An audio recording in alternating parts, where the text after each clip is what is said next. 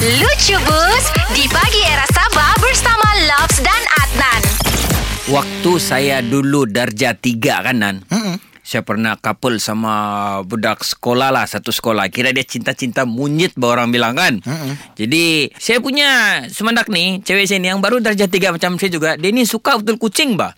Jadi ada satu hari tu dia bilang, "Lop, kalau kau sayang betul saya, kau bagilah saya kucing," dia bilang.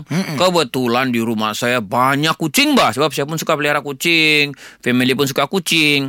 Jadi ada anak kucing saya tu 4 ekor.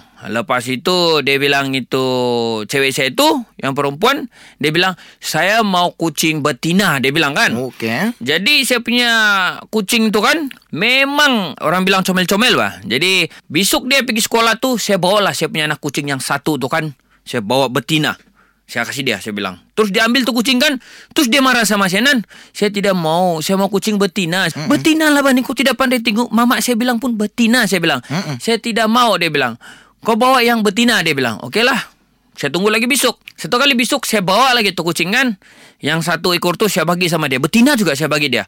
Satu kali saya jumpa sudah sama dia. Yang hari kedua saya bilang, "Ni nah kucing. Saya bagi sama kau. Betina ni," saya bilang. Tu kali dia tengok kan. Bukan betina ni. Saya tidak mau ini. Saya mau yang betina betul, bah, dia bilang. Last-last kan terus saya panas. Saya bilang, "Macam mana, bah, kau ni?" Saya bilang. "Kucing saya bagi kau ini betina betul-betul. Kau bilang bukan betina." Kau tahu apa dia sama saya, Nan? "Kau jangan tipu saya lah, Abang Lop," dia bilang. "Betina mana ada misai. Kenapa ni kucing ada misai?" Dia bilang, Nan. Sedangkan dia cari kucing tiada misai, ha? Sedangkan semua kucing ada misai. Masalah itu kalau begitu tu. Dengarkan Lucu Bus melalui App Shock setiap Isnin hingga Jumaat jam 7 dan 9 pagi di Pagi Era Sabah bersama Loves dan Adnan. Muat turun App Shock di Google Play Store, Apple App Store dan juga Huawei App Gallery. Shock, aplikasi radio, music dan podcast.